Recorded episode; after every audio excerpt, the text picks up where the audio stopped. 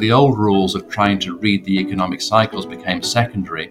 Anticipating the cycles of disruption was really now the new challenge. Hello, and welcome to Meet the Leader, a podcast where top leaders share how they're tackling the world's toughest challenges. Today's leader, Simon Freakley. He's the Chief Executive Officer of management consulting firm AlixPartners. He'll talk about how successful leaders navigate disruption and how they can even anticipate it.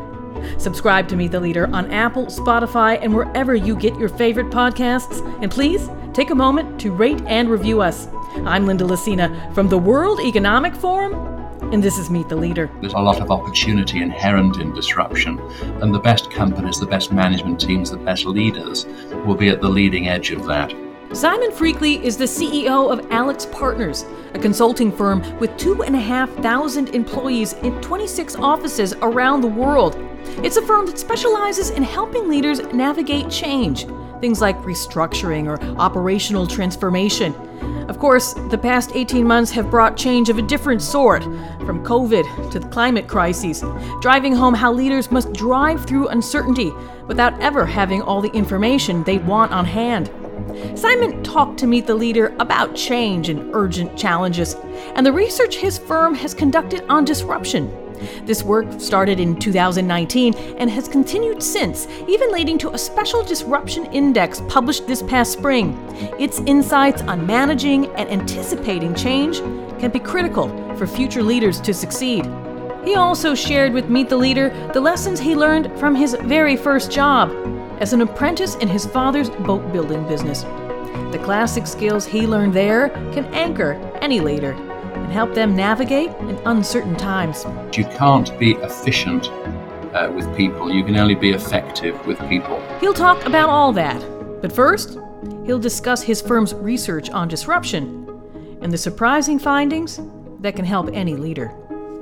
So I had about eight of our consultants work full time for most of a year during 2019 to really study what the major forces of disruption were on big business around the world. And we took five industries and we studied the major corporations in those industries around the world on the major stock markets. So 635 companies in just over 60 stock markets around the world. And then we looked at the performance of those companies over a multi year period, and then we split them into quartiles. And we tried to study what the common denominators were in the top quartile performers and what the common denominators were in the bottom quartile performers to see how management teams were responding to forces of disruption. What we found, Linda, which wasn't a surprise, was that the forces of disruption that we all knew were happening, you know, not just technology, but technology in spades, you know, environmental issues, regulatory issues, climate issues, were playing out in so many industries around the world. But what was an insight for us was what was happening at the intersection of these things because these forces weren't operating in isolation. They were they were butting up against each other.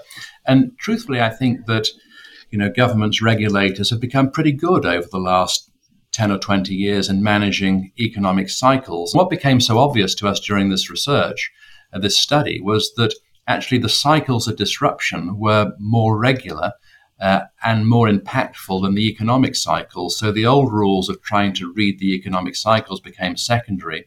Anticipating the cycles of disruption and how they butted up against each other was really now the new challenge. And then one more thing as we looked at the intersection of these disruptions was that if you look within technology, which of course we all completely understand as a major disruptor to every industry and market, within technology, of course, is connectivity. And so Smartphones, for instance, of which there are about 3 billion uh, in the world today, studies show that people on average spend three hours a day on their smartphone. So you have 3 billion people spending on average three hours a day connecting to their universe of news and goods and services um, through the ability to connect. And so geography becomes less important in terms of how these services and goods are delivered than they had historically been in a pre connectivity era. And so brands, interestingly enough, became more important as a result of connectivity rather than less important because of the breadth of services available. And so people were looking to brands for reliability in their news, for quality uh, in their goods and services, and also looking for the principles that these companies ran themselves by to make sure that that was a company they wanted to affiliate with. So this this study exposed all sorts of interesting uh, connections at the intersection of these disruptions in your mind, given both uh, the research that you had, your experience, and also just your sort of um, eyes on this last 18 months, uh, how can someone anticipate disruption? What should they be thinking about? What should leaders be thinking about?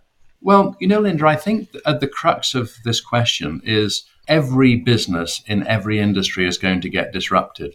And so one needs to disrupt oneself before somebody else does it to us uh, whether it be a competitor or a market. So I think the one bit of learning out of this for us is, has been is disrupt ourselves. So imagine that you had an activist in your balance sheet. You're a public company.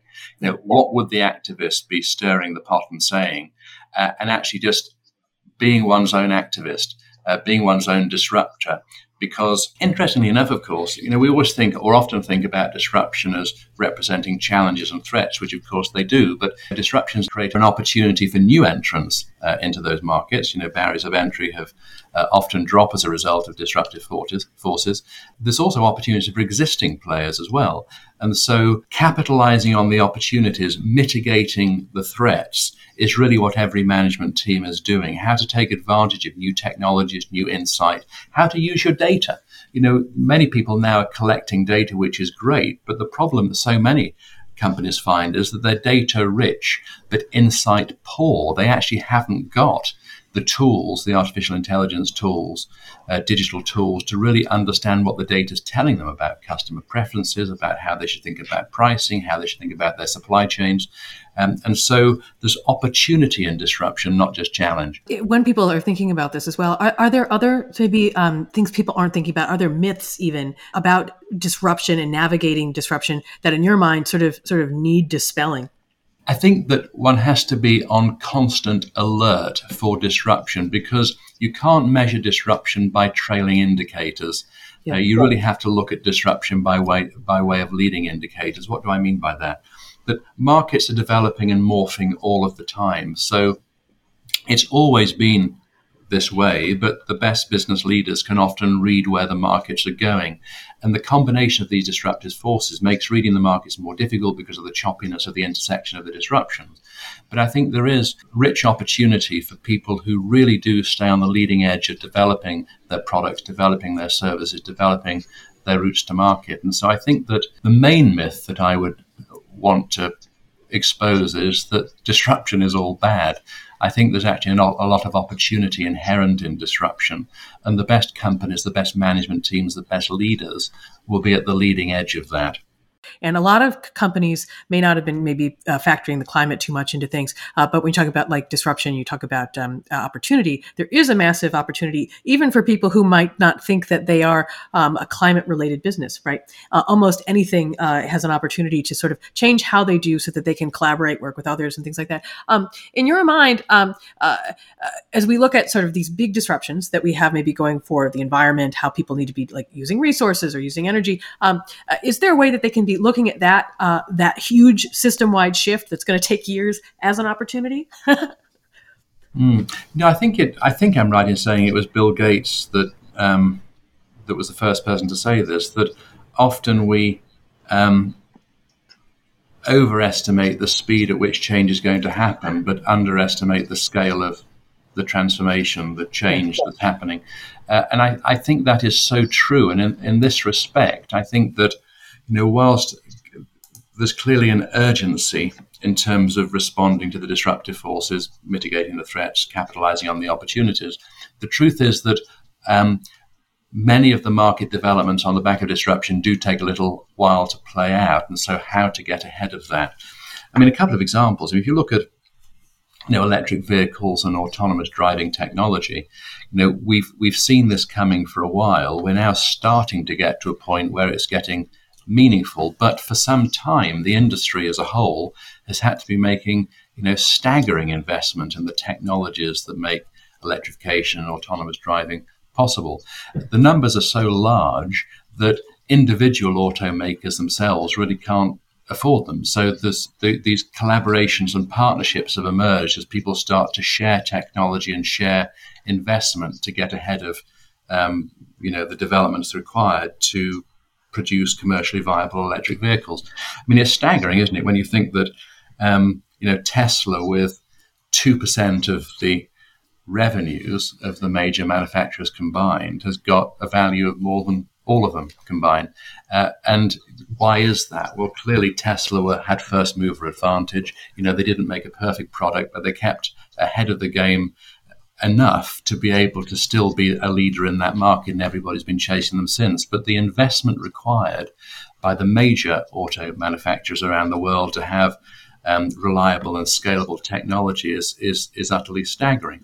So, you know, Renault, for instance, um, big European auto manufacturer, has announced that the vast majority, 90%, I think, of their production is going to be uh, electrical vehicles by 2030. Well, 2030 is only eight and a half years yeah, away. It's now becoming quite proximate. So we've seen it coming.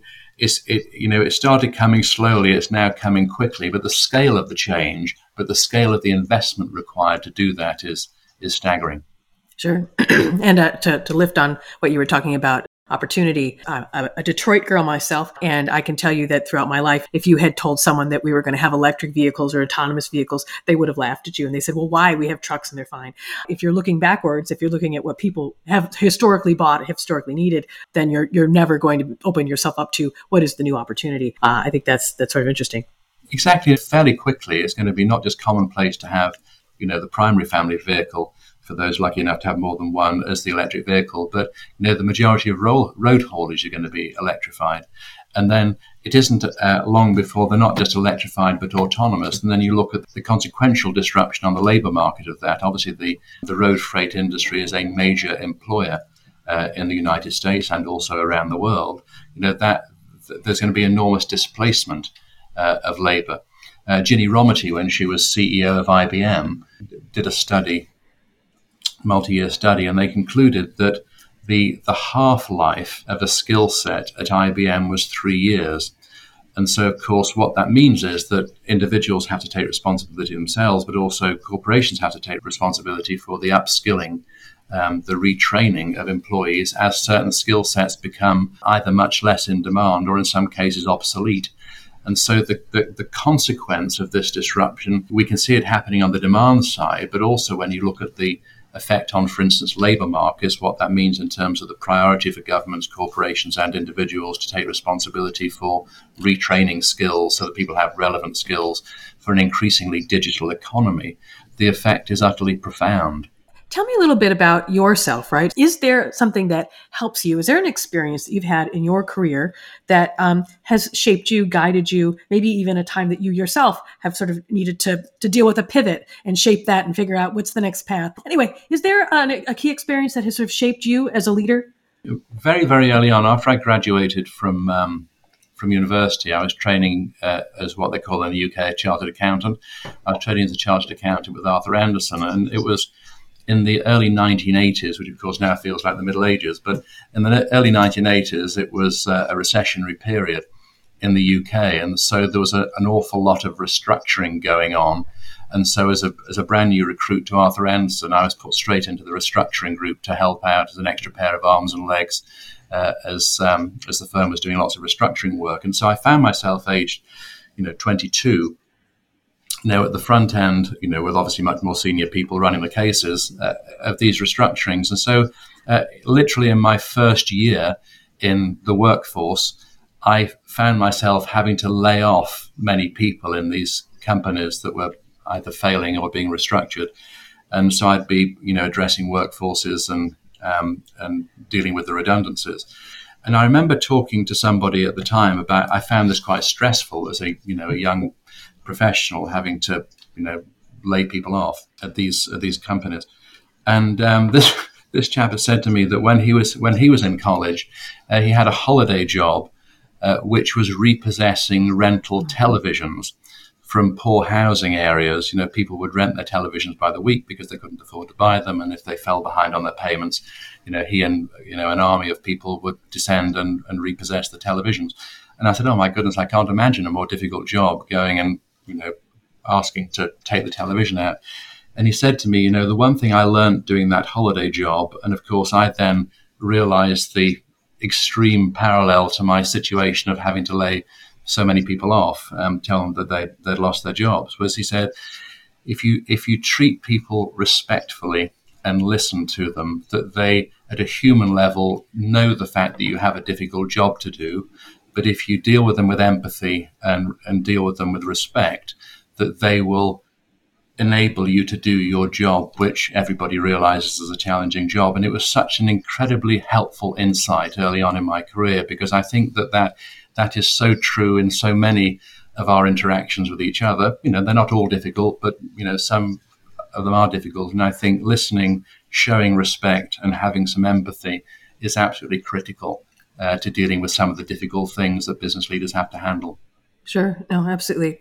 And, and it is such an important thing. And I think, uh, especially with the speed of business and the speed of change, and people get sort of uh, in, in, the busyness of their day, uh, uh people can deprioritize empathy. Is there a question they should be asking themselves? Is there something they can be doing a gut check to be like, no, am I making time for this?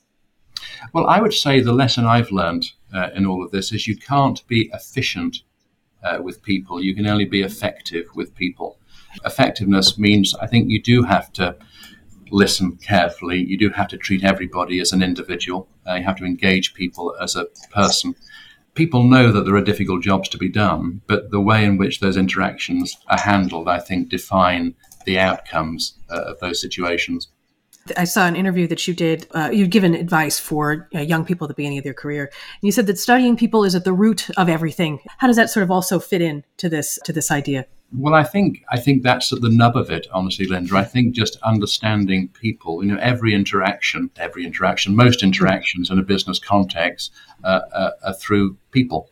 You know, transmitting messages is one thing, but listening to messages uh, is also a critical part of communication. I think engaging with people, understanding people's motivations, not in a Machiavellian sense, but in a sense of just understanding where people are coming from. You know, the old Stephen Covey expression of seek first to understand. I think is just a critical life skill. And so I do think that uh, understanding human behavior, realizing that people are often driven by their, you know, fears as much as by their ambitions, uh, understanding that people might not be very effective at delivering their message, but really trying to seek to understand what they're trying to say so that in a response, you're tailing it to what they're meaning to say rather than what they might literally say. I think are, are things that one increasingly understands and um, insights that one gathers through experience. But I think prioritizing early on an understanding of people, as I've observed very successful people in business, um, that seems to be at, at, the root of a lot of their success. Your your father had a, a boat building business. Yes. Uh, and I think that's fascinating. Uh, and can can you talk a little bit about that and also sort of like how that impacted you? It's a very unique type of business. You uh, had a hands on role in it. Uh, can, can, you talk a little bit about that and how it shaped you? Yeah, my um, you know my father had a small business. It was a as you say a boat building business. My mother was a school teacher. Um, and so, you know, they were both working parents, but my, our, our family home was in the boatyard, and so I grew up in the boatyard. And so, you know, as with many small businesses, it was, you know, every day of the week. And so at weekends, I'd be in the boatyard with my father and, um, you know, his his staff doing various things, and there was always something to do, scraping the bottom of boats or painting them or you know, I have very fond memories as a small child of being dangled into places, you know, by my feet to paint the bits that adults couldn't reach it was a protected environment, I guess, because we grew up largely in the boatyard. I had the great good fortune, of course, as a result of that, of seeing a lot of my parents. Uh, and so it was a very sort of engaged, very engaged upbringing. But at, at the root of it, you know, my father had customers, he had suppliers, he had a workforce. It wasn't a big business, maybe he employed 25 or 30 people. Uh, and so, you know, every weekend I'd be trailing around the boat, boatyard with him and in a school holidays and after school. And so I did get a lot of sort of first hand mentoring and apprenticeship from him about how to how to deal with people. He was always very good at engaging them as individuals. He just didn't have a generalized message for everybody. It was an apprenticeship model. And I sort of assumed I would go on to be a boat builder myself. And then my dad said to me when I was about, you know, 15 and in response to somebody asking me what I was going to do, and I said, "Oh, um, you know, I guess I'd be a boat builder." To which my father jumped straight in and said, absolutely not. He said, if you want your own business, you can go and start your own business. He said, he said yeah. it's far too easy just to step into mine. And so he really did push me out of the nest. And of course, uh, that was exactly the right thing to do. But it was a, um, it was, it was a, it was a privileged environment in so much that I got to spend a lot of time with both parents, but particularly with him in a business environment, uh, and got to watch and learn and you know find my own feet in that way.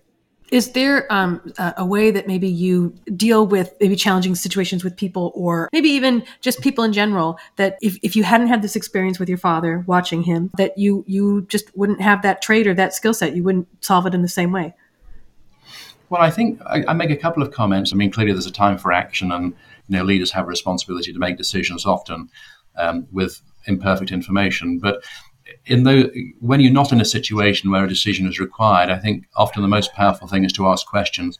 And by asking questions, one gets not just more information, but the root of somebody's position. The, the other thing I've learned is that you know if somebody's very angry or very upset, there's an energy in that, and somebody once pointed out to me, you know, in judo, you know, the magic of judo is that when somebody uh, takes a run at somebody, they, they don't try and block the energy. They roll the energy into their next move. And I think that in conversational terms with somebody that's very upset or energized, that exactly the same principle is true. You don't try and say, you're wrong, that's absolutely not right. You know, I couldn't disagree with you more. That's that's trying to block them, which only seems to inflame the problem. But actually rolling it and saying, "You're very upset about this. I can see how concerned you are about it. You know, it must be very upsetting to you. Can I just understand what it is specifically that's caused this issue to happen?" You roll that energy into what hopefully then becomes a less um, aggressive and more productive conversation. So I think that's just a um, it's a law of physics in conversational terms that um, that manages to roll energy in something more productive. But I think honestly, we all develop our coping mechanisms for these difficult situations, and the truth is that there are many difficult interactions, particularly when you're trying to make change happen, fundamental change on a schedule. You talked a little bit about asking questions and leaders just in general and asking questions to sort of get a get a good grounding and context of the situation. But of course, there is that sort of time for for decisions. Um, you know, how can anyone be more more decisive?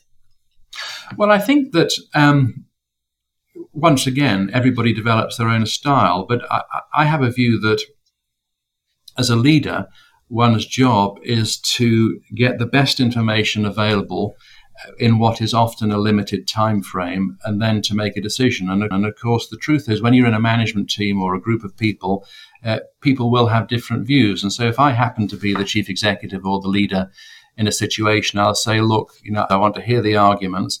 But to be clear, my job is to listen to what you have to say and then to make a decision. This isn't a cooperative, it's not a democracy. My job is to make the decision. Your job is to make sure I have the best insights onto on which to make that decision. So I make it clear that this isn't something we're going to vote on. It's not something where there's going to be a show of hands. It's something where there's going to be a process to quickly work out what the options are. And then the leader is mandated to make that decision people might have different views as to whether it's the, the right decision or not, but making a decision and moving to action is often the most important thing a, a leader can do. Is there sort of a, a tough decision that you had to make uh, that sort of stands out to you, and you can kind of take us through, like, you know, hey, here's here's what I here's what I I, I took stock of, and here's how uh, I decided we needed to to move forward. I think it's it's so interesting, Linda. I, sometimes people will say, "My goodness, that must have been a very difficult decision to make." It might be a people issue, it might be a client issue. In reality, what people assume are difficult decisions aren't difficult decisions at all, because where there is a right or a wrong, or there is a value set that if you are a values based leader, uh, it's evident what the right thing is to do. The consequences of the decision might be significant uh, you know, it might be very upsetting for a whole bunch of people, but often the right decision is actually quite clear and you just need to take it and move on and deal with the consequences. The more difficult decisions, in my experience, are those where there isn't a right or a wrong. Actually, it's about striking a balance. You know, where is the right point to balance something in terms of an outcome? And I, you know, I, this is, I just mentioned this because, of course, we're all going through a version of this at the moment. You know, we're as a company, I mentioned two and a half thousand people, 26 offices in 14 countries around the world, and we're having to respond to the situation of COVID. So, when is the right moment to move from a semi remote um, way of working to an in person way of working? And of course, this requires a balance. The balance is, on the one hand, uh, we know we want to keep our people safe. And so, you know, on the one hand, you could say being at home is the way to keep them safest. On the other hand, uh, consulting is an apprenticeship model. It's a mentorship model. We learn by seeing people who've been doing it for longer and are very good at doing something, how to do something well. So there's a premium in getting people together. And so, where is the balance between keeping people safe and um, ensuring that the business is vital and energized by having the interactions with clients and colleagues that are required to run a people business? Those decisions are more difficult because there isn't a right answer. It's just where is the right place to balance, and one has to take into account, you know, the medical advice in the territories, the you know the, the real issues of people trying to manage elderly relatives, young children, uh, and having the flexibility to enable people to size how they engage in a working environment to suit their particular situation, but also making sure the center of gravity of the business is in the right place as we come out of the pandemic. Th- those decisions are more difficult because there isn't a right and a wrong. It's just a matter of doing the right thing by the company. But what I find is so helpful in these situations is being really clear about what the values are that drive those decisions. And so, as a firm, we have, like every firm does, we have a set of core values. And we always try and use our core values to help us make those balanced decisions, you know, core values of, um, you know, teamwork, you know, how do we keep each other safe, but also be the best team, key value of core value of communication, how we make sure we really explain not just what the answer is, but the way we got to the answer and why we think that's the right answer. And what I often say to my colleagues is, you know, look, we have imperfect information here and we're trying to strike a balance. Uh, this is where we're going to come out. And let me just explain to you how we reach this decision by reference to our values and the best advice that we have. And then, of course, you always reserve the right to make a better or a different decision later as, as the fact pattern changes. But these are the these are the cases I think where one has to be thoughtful, one has to take advice, but one does have to move to action. Uh, and there isn't an obvious right answer often, but you do have to make a decision. You mentioned uh, that in part there's this sort of apprenticeship uh, element uh, within consulting. Can you talk a little bit about that? Because I think that there's this just really unique tie between um, sort of learning uh, from uh, folks and experience, learning from others uh, in your work, but that ties back to your days in boat building. right. So much of life, let alone business, is about human interaction. It's about understanding people. And so, in a business like ours, a consulting business, management consulting business, uh, but it's true for all people businesses. You know, we we principally learn by observing and studying people that have been doing it for longer than we have and have become very practiced and ultimately masterful at something.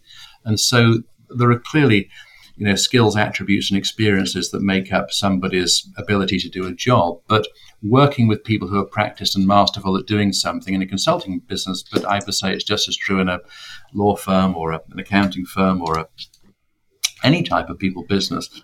The proximity and the ability to learn from others is is critical. And so, funny enough, I think for our business, AlixPartners, and many um, many of your listeners, we've all been staggered about how well we've all been able to cope in this virtual and semi-virtual environment. I mean, goodness knows what would have happened uh, if we'd had a pandemic before the internet, how we'd have coped. But anyway, we've we've we've all done rather well in it, I think. But the the bottom line is that whilst everybody's coped incredibly well with this form of virtual working uh, and collaborating, it doesn't in any way replace the essential uh, value of the interactions, the physical interactions that come with working in a team room together, you know, work, being in meetings together, being able to sit down with one's clients and talk about issues thoroughly. I also think, by the way, that there's something metaphysical that happens when people are physically together. What people say is, you know, important, but there's also lots and lots of other information that's available for you when you're physically with somebody. You can see how they're sitting, you can see how they're holding themselves. Are they anxious? Are they excited? Are they frightened? You know, uh, are they fearful? You get a, all this extra information when you're with somebody in person. And I think this additional dimension that has been missing for the last 18 months largely uh, because everybody is in a virtual or semi virtual environment. I think there's a craving to get back to in person activity for some of these reasons.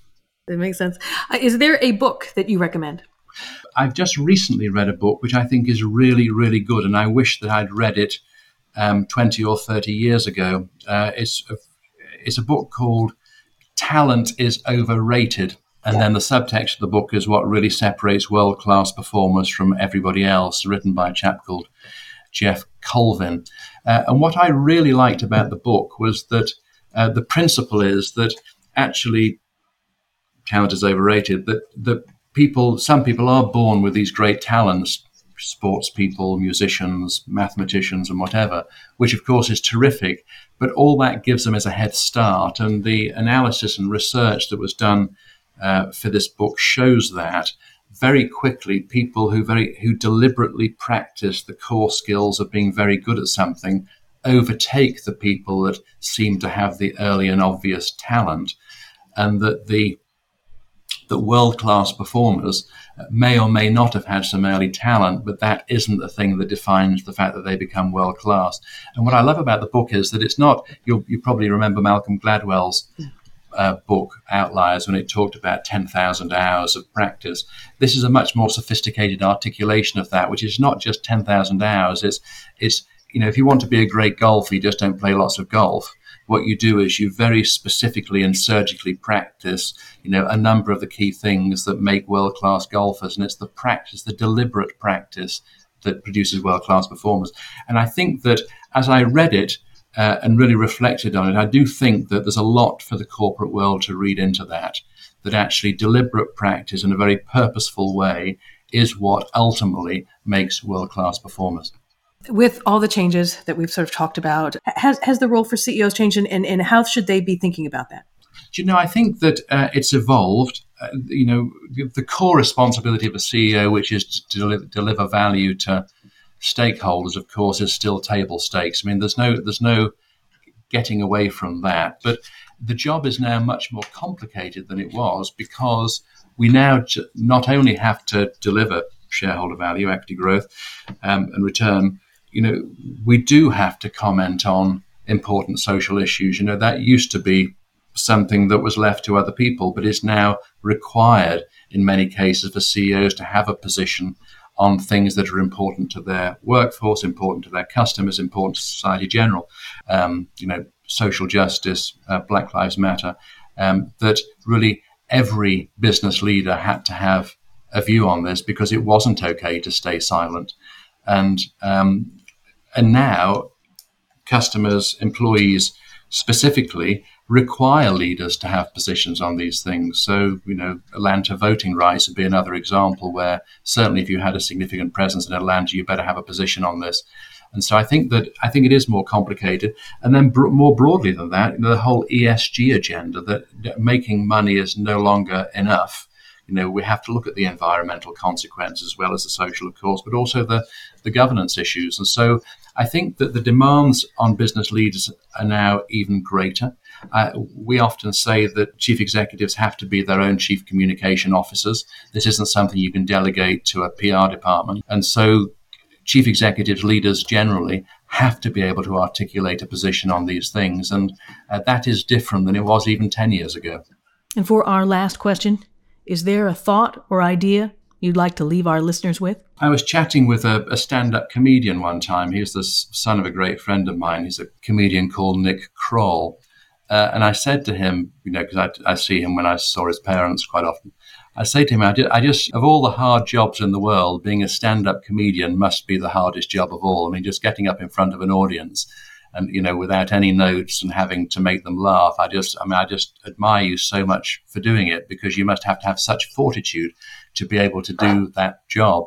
And he said you know simon he said i, I decided early on that i would much rather deal with failure than regret. And it really struck a chord with me. I think it's such a it's such a metaphor for life you know. Actually far better to give something your best shot. And even if you don't succeed first time, second time, third time, fourth time, the learning that comes from that means that you actually do have the opportunity to to achieve some things that if you don't try, you never do. So I think dealing with failure rather than regret is actually quite a good lesson for all of us. That was Simon Freakley. Before we go, don't forget Meet the Leader's sister podcast, Radio Davos, helping you understand the biggest problems of our time. Radio Davos and Meet the Leader will release special environment episodes leading up to COP26, the Global Climate Summit this November. Here's a preview of what you can expect on Radio Davos.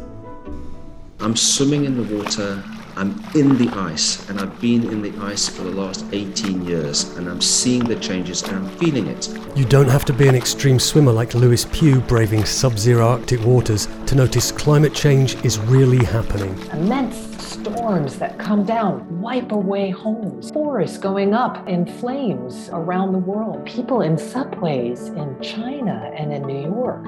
So, what was seen as this faraway problem is now here and now. As the COP26 climate summit approaches, the Radio Davos podcast will take you to the heart of the problem with some of the world's top thinkers. We are already in a period of climate change. It's already begun. Weather extremes will be ever more extreme and more common. So we'll have more severe storms, more floods, more droughts, and that's the result of not doing very much effective about it. Frankly, that's where we're going right now. That is the scenario we're headed toward. In a series of special episodes leading up to the climate summit, Radio Davos will take you into the cold but worryingly warming waters of the Arctic. I remember opening my curtains at 4 a.m. getting ready for the swim, and one of these icebergs dislodged. It was like an explosion. Thousands and thousands and thousands of icebergs pouring out. It was like a motorway. And we'll talk to people who are not giving up hope that we can avert catastrophe. We need different solutions that actually prioritize the well being of people and the planet. We will have gotten the Earth back on a much more benign climate trajectory. And as the politicians talk the talk, the adolescence of humanity